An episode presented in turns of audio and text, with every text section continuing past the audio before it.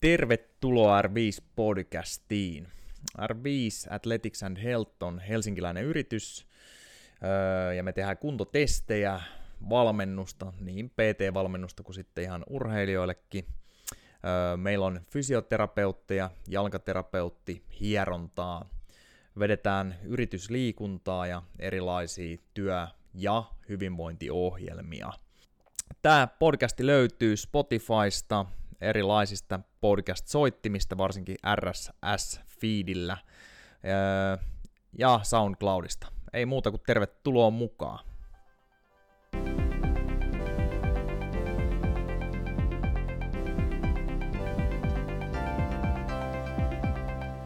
Hyvää torstaita vaan kaikille. Lokakuuta mennään. Kolmas päivä. Ja mä ajattelin tänään puhua unesta, pikkasen pidetään tää suht lyhyenä öö, solo-episodi nimittäin, niin tota, semmosesta.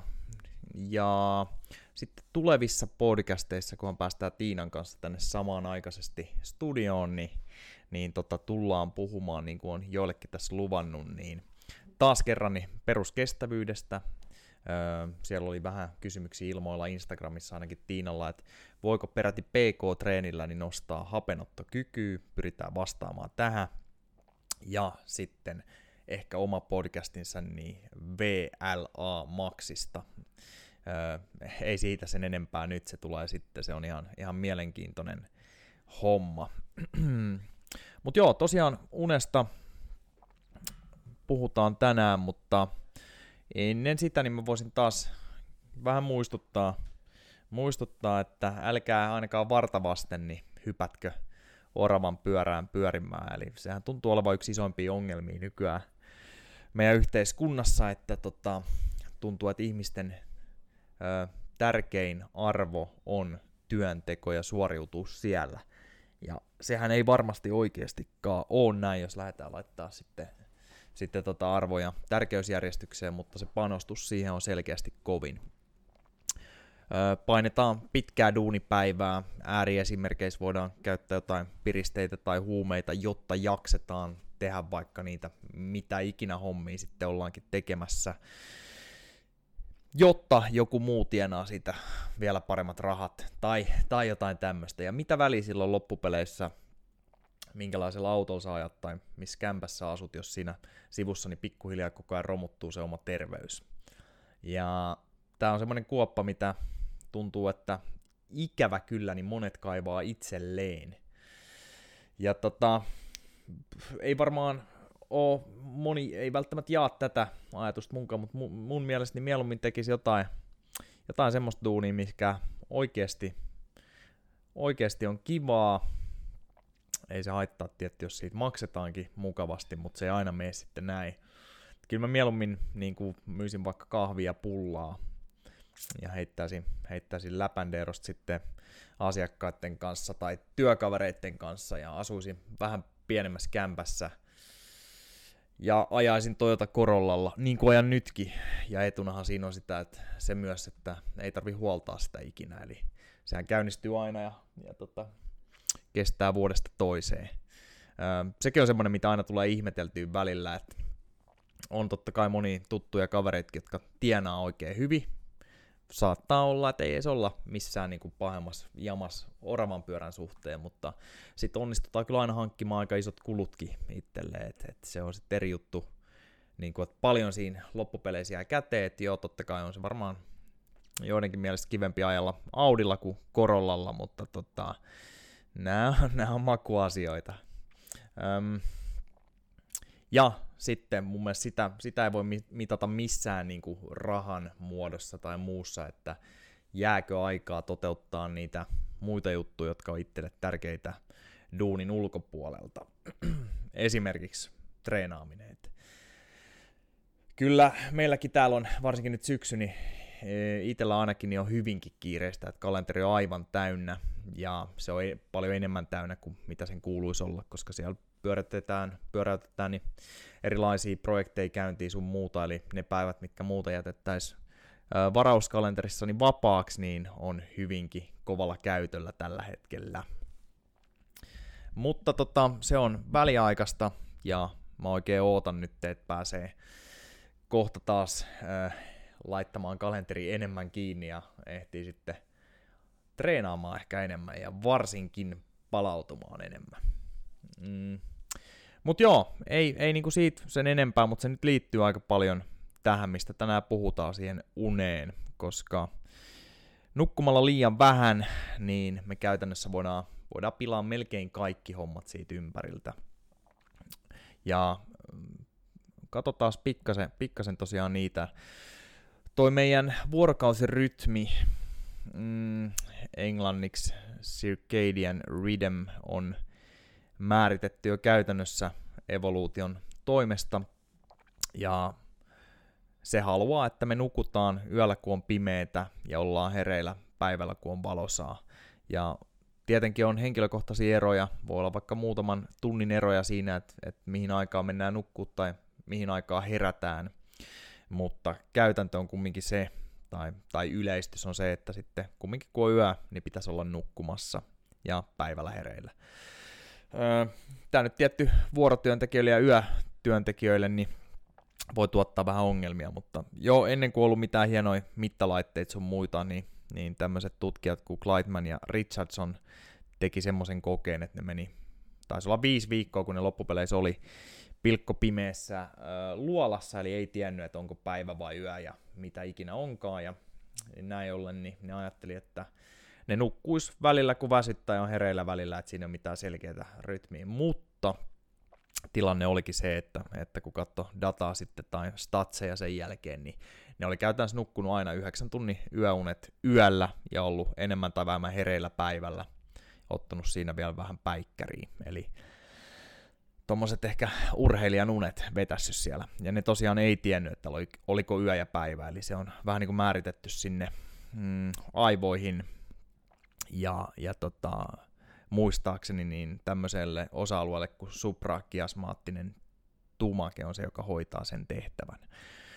Öm, sitten meillähän on erilaisia hormoneja tai aineita, jotka säätelee sitten sitä unta.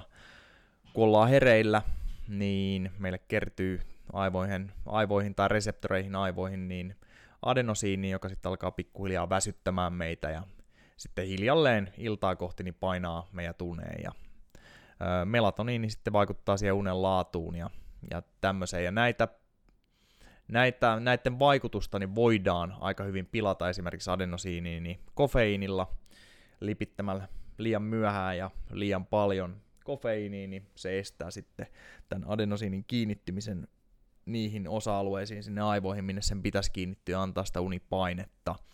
Ja taas sitten ottamalla yömyssyn illalla, niin me voidaan heikentää melatoniinin tuotantoa. Eli varmaan tuntuu, että nukahtaa paremmin. Ehkä alkoholi on vähän lievittänyt stressiä tai jotain tämmöistä, mitä se kyllä tekee, mutta sitten tosiaan niin se pätkii unta ja heikentää sitä unen laatua.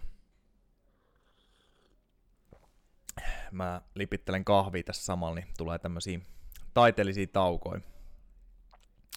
Öö, no, tämähän on ollut kyllä aika trendikäs aihe nyt, mikä on hyvä homma. Että aina välillä nuo trendit niin ei ole mistään kotosi esimerkiksi liikunta-alalla tai terveysalalla, mutta se, että nyt unesta puhutaan enemmän ja enemmän ja hyödyistä ja riittämättömän unen haitoista, niin se on kyllä hyvä homma. Ja unitutkimuksiin niin alkaa kohta varmaan olla, olla tota, laadukkaita semmoisia tehtynä, niin yli 20 000 tai jotain niillä paikkeilla. No, se tiedetään, että unta tulisi saada yli kuusi tuntia, jotta vältetään niin nämä drastiset ö, ongelmat, mitä se voi tuoda mukanaan. Ja sitten karkeasti kuudesta tai seitsemästä kahdeksan olisi semmoinen keskimääräisen aikuisen unen tarve. Ja mitä aktiivisempi on, niin sen enemmän. Et joku saattaa, vaikka nyt ei superaktiivinen olisikaan, niin tarvitaan yhdeksän tuntia. Urheilijat, niin kannattaa varmaan pyrkiä nukkuu enemmän jopa kuin se kahdeksan tuntia ja ottaa sitten päikkäritkin käyttöön. Öm, jos me nukutaan liian vähän, niin se vaikuttaa niin muistiin, luovuuteen, päättelykykyyn ja tämmöisiin asioihin, re- reaktiokykyyn sun muuhun. Ja otetaan kohta vielä vähän enemmän, että miten se vaikuttaa urheilusuoritukseen, mutta sitten taas, jos me vedetään ihan liian vähän, vähän tota unta, niin esimerkiksi syvän unen aikana, niin niin tuota, aivot puhdistuisi kuona-aineista. Siellä on semmoinen aivoselkäydin neste, joka tulee vähän niin kuin ja huuhtelee, huuhtelee aivot ja hoitaa huoltotoimenpiteet. Ja tota, jos me ei nukuttaisi kunnolla käytännössä tarpeeksi usein, niin, niin sitten se ei tule huuhtelemaan niitä kuona-aineita kunnolla pois. Ja tämä saattaa olla yksi sitten iso tekijä siinä, että minkälainen riski meillä on saada vaikka Alzheimerin tauti vanhempana. Ja se voi mieltää tälle gettotyylisesti vaikka niin, että jos meillä olisi oikein joku likainen äh, pukuhuone tai veski tai näin, ja päivän jälkeen, että siellä on käyty kengät ja lasiineet, lattiat, lattiat ei kiillä, vaan enemmänkin mutaset sun muut, ja äh, kusta on lattia sun muuta, niin sitten tullaan painepesurilla vetäsee sieltä nopeasti puhtaaksi tota, koko paska, ja sieltä valuu sitten viemäriin, niin äh, kaikki lika, niin käytännössä suunnilleen tämmöinen prosessi siellä aivoissa tapahtuu sitten hyvin pelkistetysti. Ja sehän menee pahemmaksi ja pahemmaksi, jos me ei ikinä käydä pesemässä sitä ja huuhtomassa sitä kondikseen. Öö, kun nukutaan tarpeeksi, niin voisi sanoa verrattuna siihen, että ei nukuttaisi tarpeeksi, niin sehän voi tuntua melkein kuin yö ja päivä se ero. Ja, ja tota, joku asiakas on mulle sanonutkin, kun oli nukkunut yhdeksän tuntia yhden kerran, että tuntui, kun olisi ottanut dopingia, kun tuli treeneihin, ja osittain se sitä onkin, ja sitä tapahtuu siellä, että muun muassa kasvuhormoni erittyy unessa, ja sehän toimii erittäin hyvänä tämmöisenä kropan omana doping-aineena.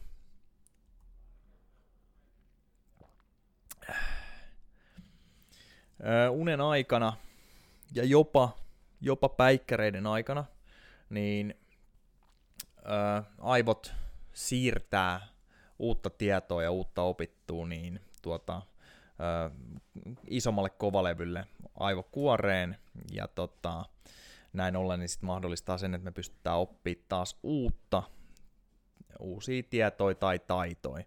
Ja se kanssa peilaa sitten sitä uutta opittua tietoa, taitoa niin vanhoihin opittuihin tietoihin ja taitoihin ja katsoa, että voidaanko tästä saada jotain lisähyötyä vai kannattaako luoda ihan joku uusi juttu vai miten me tälle hommalle tehdään. Ja meillähän tulee paljon turhaakin infoa, niin se sitten tota, suodattaa pois kanssa sen. Ja jos me ei nukuttaisi tarpeeksi, niin tota, meillä on ikään kuin SIM-kortti sitten aina täynnä ja sitten ei opita uutta.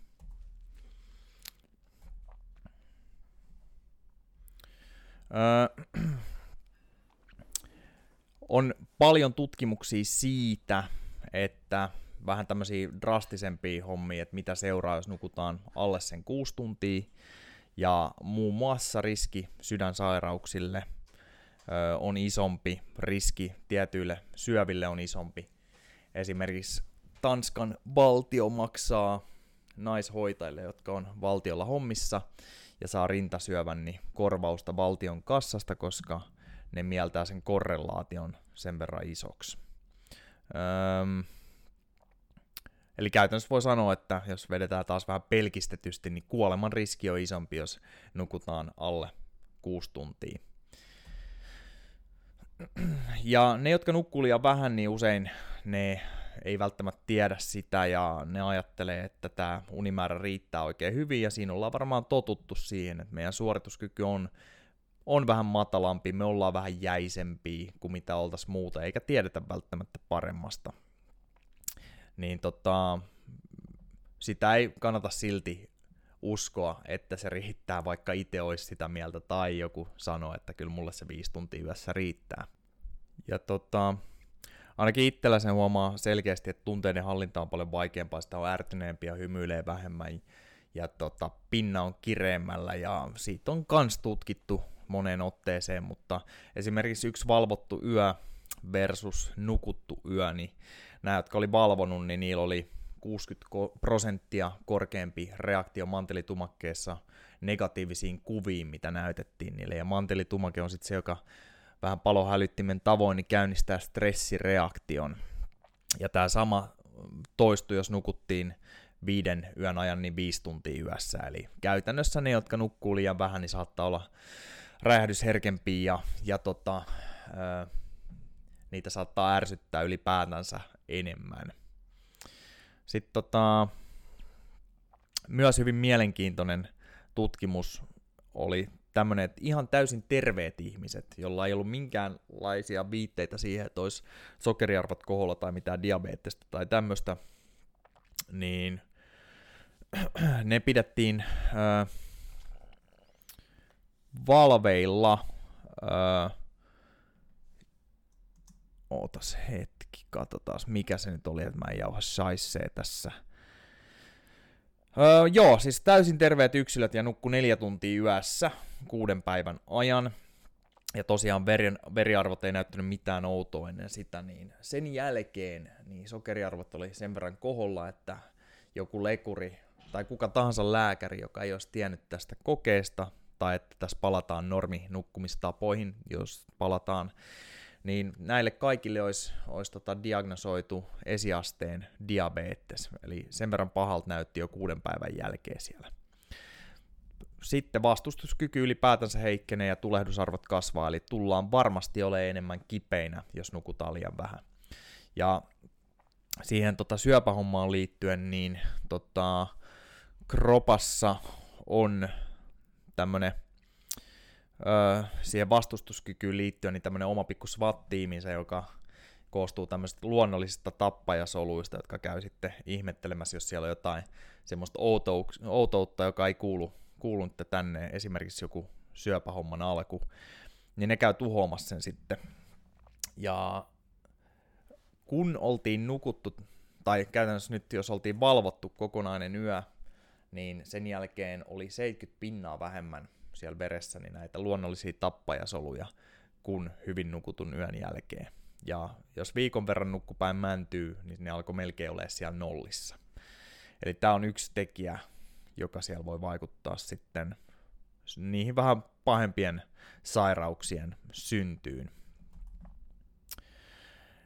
Öö, no sitten, näähän on kaikki nyt tämmöisiä vähän pelottavia juttuja sun muuta, niin miten me nukuttaa sitten paremmin, ja tää on itse tiedostan oikein hyvin kaikki kohdat täältä kyllä, mutta toteutus on ehkä vähän heikompi osittain.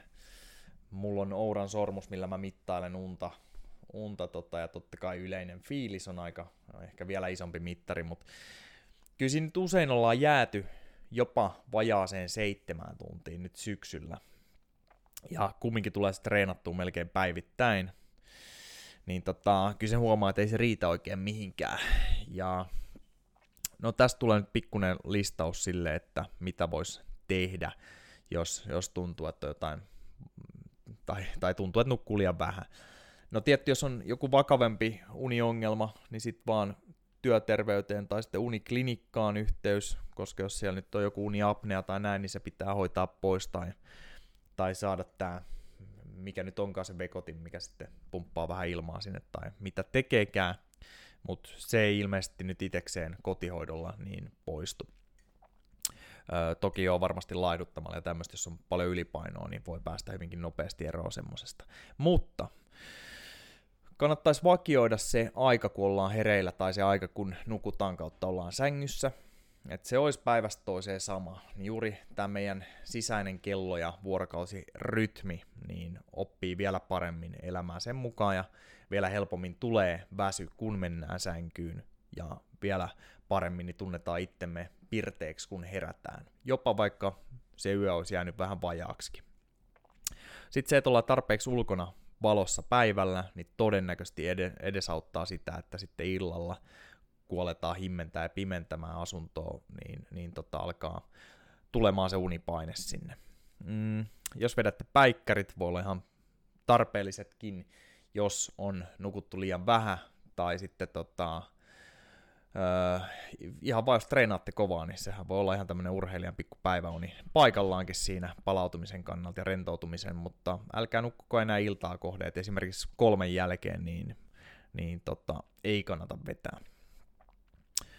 Himmennetään valoja iltaa kohde tuntia kahta ennen kuin mennään nukkuu, niin edesauttaa tätä adenosinin tuotantoa ja unipaineen saamista aikaiseksi. Riittävän viilees nukkuminen, 18, 17, 19 astetta jotain tämmöistä, mahdollisesti sukat jalassa, joku tutkimus on sanonut, että jalat voisi olla pikkasen lämpimämmät kuin loppukroppa.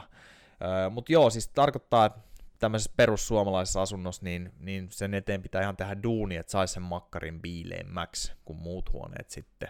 Mutta ainakin meikäläisellä tuntuu, että siihen saa unenlaatua aika hyvin. Sitten hyvän iltapalan syöminen.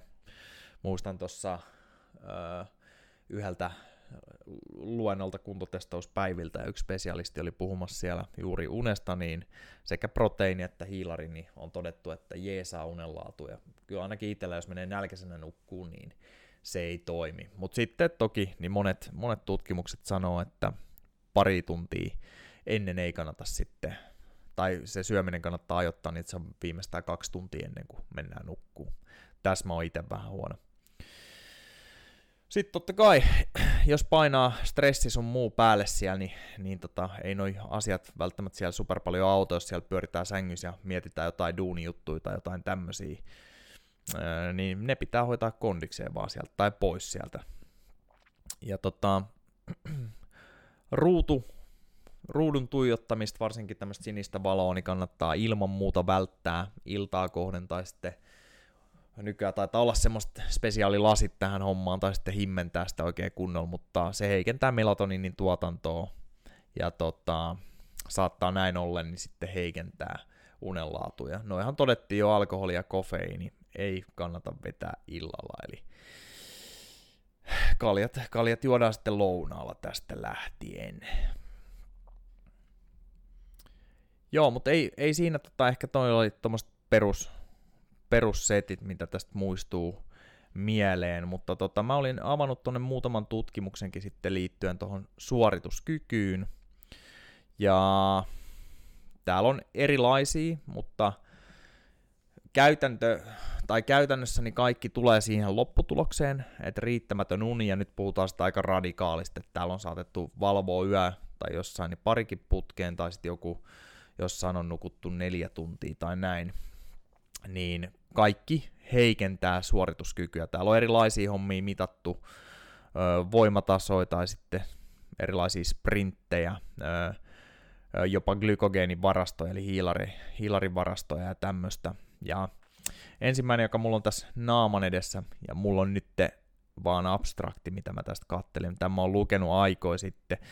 Mutta Effects of One Night Sleep Deprivation on Anaerobic Performance the Following Day – ja tuota, tuota, täällä oli 13 täysin tervettä öö, miestä, joka, jota testattiin, ja, ja sleep deprivation condition oli, että remained awake overnight, eli ne oli koko yön ereillä, ja sitten kontrolli tilassa niin mentiin nukkuu siinä karkeasti 11 aikaan ja noustiin viiden aikaa. Eli kyllähän tämä aika niin kuin rapea herätys totta kai on toi kello viisi, jos ei heti ole saanut unta. Sitten ne testaili heti kuudelta aamulla ana, ana, anaerobista työskentelyä ja tota, totesi, että sekä siis se ryhmä, joka oli nukkunut tai saanut olla sängyssä sen kahdeksan tuntia, niin ei ollut terävimmillään siinä kuudelta. Eli anaerobinen työskentely oli heikompaa ja sitten taas kun testattiin kuudelta illalla, niin molemmat ryhmät veti ihan hyvin. Öö, Ja sillä ei ollut isoa merkitystä, että oltiin oltu hereillä 24 tuntia, eli siihen verrattuna tähän ryhmään, joka oli saanut nukkua sitten tai olla sängyssä sen kahdeksan tuntia, mutta jos oltiin hereillä 36 tuntia, mikä nyt on tietty aika jäätävää, että toivottavasti jos, ainakin jos koetatte vähän reenata siellä jotenkin tavoitteellisesti, niin tuota, toivon, että ette ole hereillä 36 tuntia putkeen, mutta se vaikutti sitten suoritukseen jo selkeästi. Ja tästä niin itse mä huomaan nyt sen, että jos nyt on käynyt jossain happeningeissa tai kilpailussa muuta, niin se on hyvin yleistä, että nukkuu vähän huonosti ennen sitä. Että jos muuten on nukkunut niihin aikoihin hyvin, niin kyllä sieltä mun mielestä saa ihan itsestään irti se, mitä tuntuu, että on otettavissa, mutta sitten taas kun on välillä näitä, näit, että väännetään duunia tai, tai tota, muista stressitekijöitä vähän liikaa, että tulee vaikka muutama huono yö putkeen ja kyllä se nyt aina jotain tunteja nukutaan, mutta se kyllä saattaa olla sitten semmoinen ihan selkeä fiilis kropassa, että kone ei vaan lähde käyntiin, ei pumppu, eikä sitten se niinku sanotaanko hiila, sekä aerobinen että anaerobinen hiilarituotanto ja se maitohappofiilis, että ei kerta kaikkiaan vaan lähde. Että et, tota, ei edes mene sinänsä hapoille, vaan tuntuu vaan, että se pysähtyy, pysähtyy kuin seinää. Sitten tässä oli toinen. Mm, katsottiin sitä, että voiko, voiko tämmöisellä päiv- päiväunilla, ihan siis puolen tunnin seteillä, niin parantaa ö, erilaisia asioita, mutta muun muassa sitten suorituskykyä. Ja katsotaan, tässä oli kymmenen täysin tervettä miestä taas kerran, nuorta miestä, 23-vuotiaita, ja ne, ne tota, nukku tai istu iisisti paikoillaan tosiaan puolisen tuntia semmoisen yön jälkeen, kun oltiin nukuttu liian vähän, eli nämä nukku neljä tuntia. Ja sitten ne testas vähän erilaisia testejä siinä. ja sprinttiajat ja tämmöiset reaktioajat niin parani sen jälkeen, kun oltiin otettu se päikkäri. Sitten siellä oli semmoisiakin osa-alueita, mitkä ei parantunut, esimerkiksi tota, puristusvoima. Mutta ihan mielenkiintoista. Siellä saattoi olla 20 metrin sprinteissä, katsotaan, että mä en jaua shaisseeta, että mä menen oikeaan kohtaan, niin kymmenyksenkin eroja. Tiedätte, että se on kyllä jonkin verran, tota, jos se tulee, tulee tota, ihan sillä, että ollaan otettu se tota, 30 minuutin lepohetki sinne. Sitten tota, täällä oli vielä tämmönen, minkä mä olin kaivannut esiin, eli uh, Intermittent Sprint Performance and Muscle Glycogen After 30 Hours of Sleep Deprivation, eli 30 tuntia hereillä oloa taas, aika hemmetin paljon. Ja siinä jopa mittasi sitten, että se sleep deprivation päivä 1 ja päivä 2 niin luonnollisesti taas siihen päivä kakkoseen niin mentiin vielä huonommin tuloksin sitten. Ja tota, tämmöiset, loppupäätelmät ne teki, että ö, sillä on merkitystä lihasten glykogeenin käyttäytymiseen tai se, sen käyttöön ja sitten ihan semmoiseen tota, sanotaanko omaan fiilikseen siitä, siitä tilasta ja suorituskyvyn alenemisesta ja stressistä, jolloin tietyt suoritteet ihan senkin takia jää huonommaksi silloin.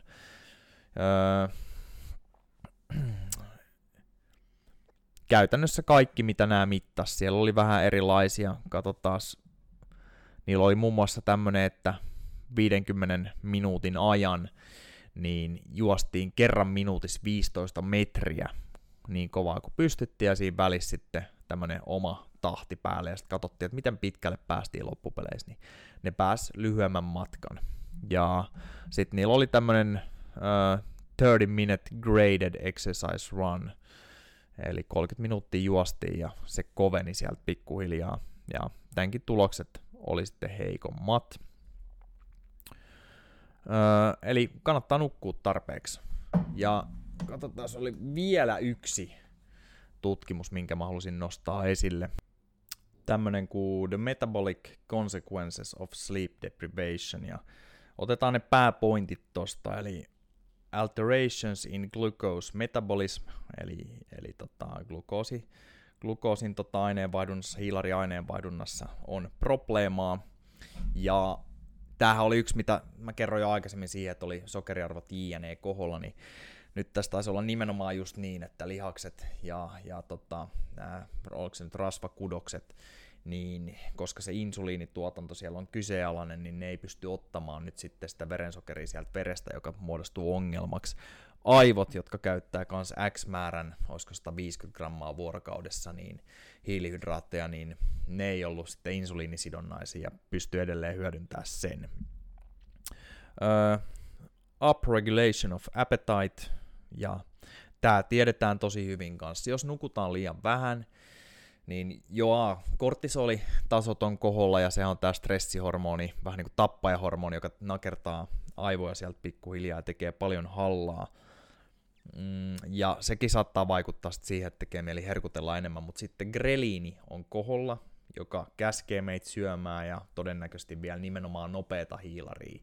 Ja leptinitasot laskee. Ja tota, ne taas olisi, olisi, se, se olisi semmoinen aine, joka taas kertoisi, että nyt tullaan täynnä, että kaikki on ihan ok. Sitten on vielä tämmöinen kuin Decreased Energy Expenditure, ja tota, se oli kolmas iso homma, mihin tämä vaikuttaa, Metabolic Consequences. Eli kulutetaan, osataan käyttää huonommin sitä energiaa silloin hyödyksi. Ja kaikkihan tämä niin voi sitten johtaa siihen, että paino nousee, herkut maistuu enemmän, riski diabetekselle kasvaa, on yleisesti huonompi fiilis, JNE. Öö, Mutta ei siinä nyt oikeastaan tällä kertaa paljon enempää.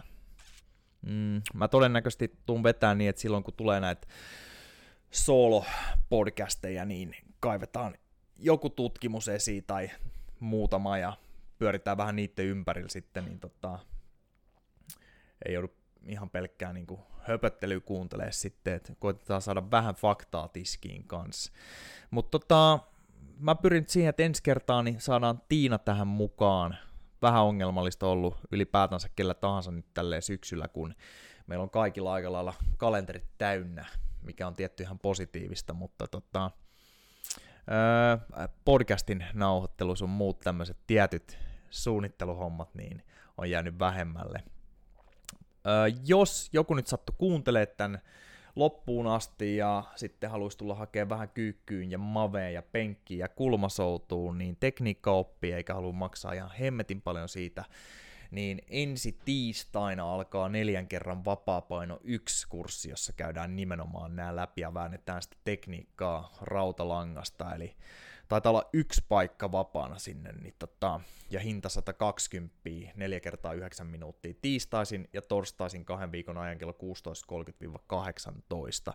Eli sinne vaan mukaan, jos, jos maistuu ja sattuu sopimaan öö, kalenteriin ei siinä. Mä tota, lopettelen tähän ja palataan asiaan ensi kerralla.